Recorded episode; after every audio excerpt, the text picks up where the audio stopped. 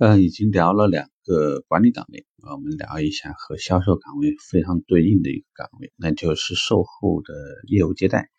很多时候呢，我们会给它一个叫法呢，叫 S A。啊，销售其实是很羡慕售后的，他觉得，哎呀，你看我们天天客户是很被动，来了以后呢，还有很多种选择。你看售后多好啊，我们卖完的车，他只要客户到时间了就过来修，修了以后只要妥妥的给他办完，你看售后的好像收入还挺好，因为所有的品牌会跟你讲，销售不赚钱，售后赚钱，既然售后赚钱，售后的人就有面子，售后人的奖金提成也不会有问题，看上去很多人其实收入也挺好的，这是个大大的误会，大家嗯，因为很容易搞错，所以还是有需要去讲一讲。首先一点呢，就是售后的竞争其实比销售还要严峻，因为它的流失率可是非常吓人的。很多门店的流失率可能大过 百分之三十， 就是每年它都有 百分之三十 的客户不再回来了。你想一想，无论是因为这个路边的小店对它的冲击，还是因为呃，每年呢我们会不停不停的去增加对于客户的客单价的提高，它都会让客户觉得，呃，在我们 四 S 店呢进行维修保养的费用有点高，最后呢他会选择放弃。呃，售后呢一般会讲两个很关键的词，这个就像我们平时会去聊这个流量啊、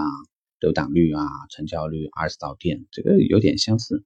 它至少聊两点，一个呢是来场来场的台词，第二呢是客单价。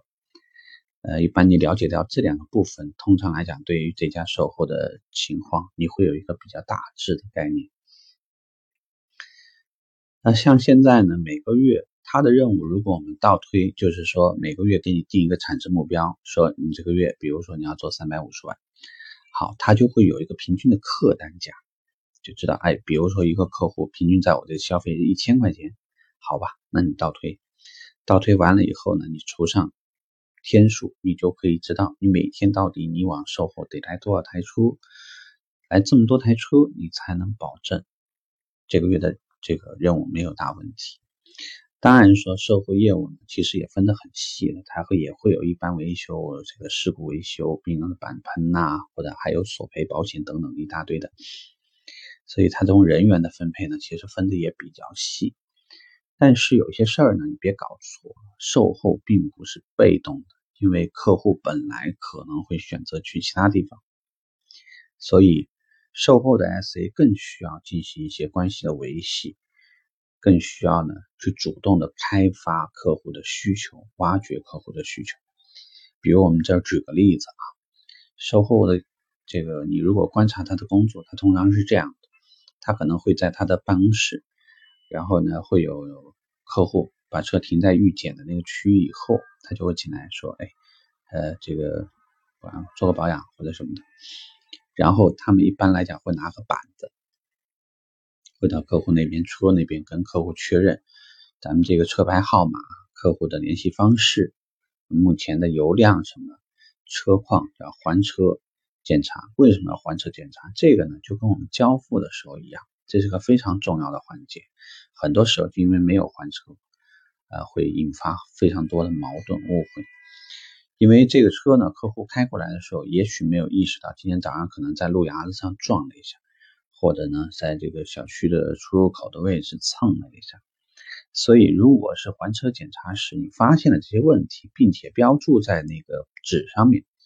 那么客户取车的时候呢，大家都会没有争议，因为你看。这个事情我们之前就知道的，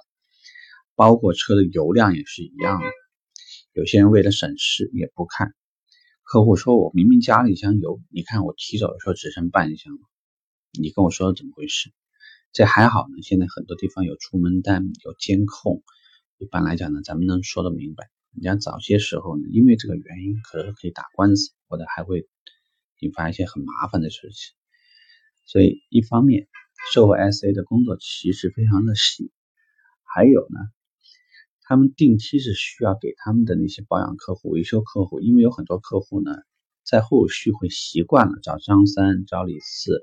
去去修这个车。为什么呢？因为那个人可能对这个对自己车的情况很了解，尤其这个车如果修过好几回啊，或者以前的话呢，都固定找哪个师傅呀，他们习惯像专家门诊似的，会很定期的就在某一个人手上修车。那像这种情况，他们会定期给这些客户呢，这个打很多的邀约电话，会提醒他啊，张先生，你的车的话已经到四万公里了啊，是不是应应该要到厂维修了啊？做到养到厂做保养或者什么。这是第二，就是说你需要定期的给客户打电话，邀约客户回电，就有点像我们二次到店似的。只不过我们为了成交，他呢为了就这个不停的有业务。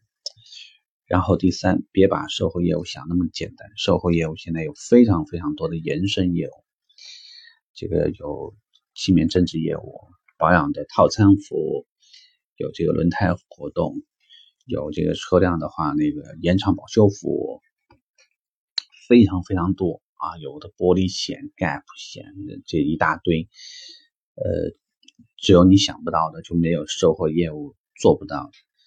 呃，其实业务非常的多，而且压力非常非常的大。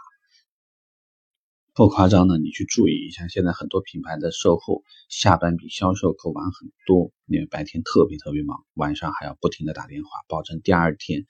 有足够足够的客户到店。所以千万不要以为他们是依赖于自然的到店客户，现在自然到店有可能所占的比例已经非常非常小了。OK， 那售后的这个部分呢，我们今儿就聊这儿。又是好的一天啊，认真的准备工作吧，拜拜。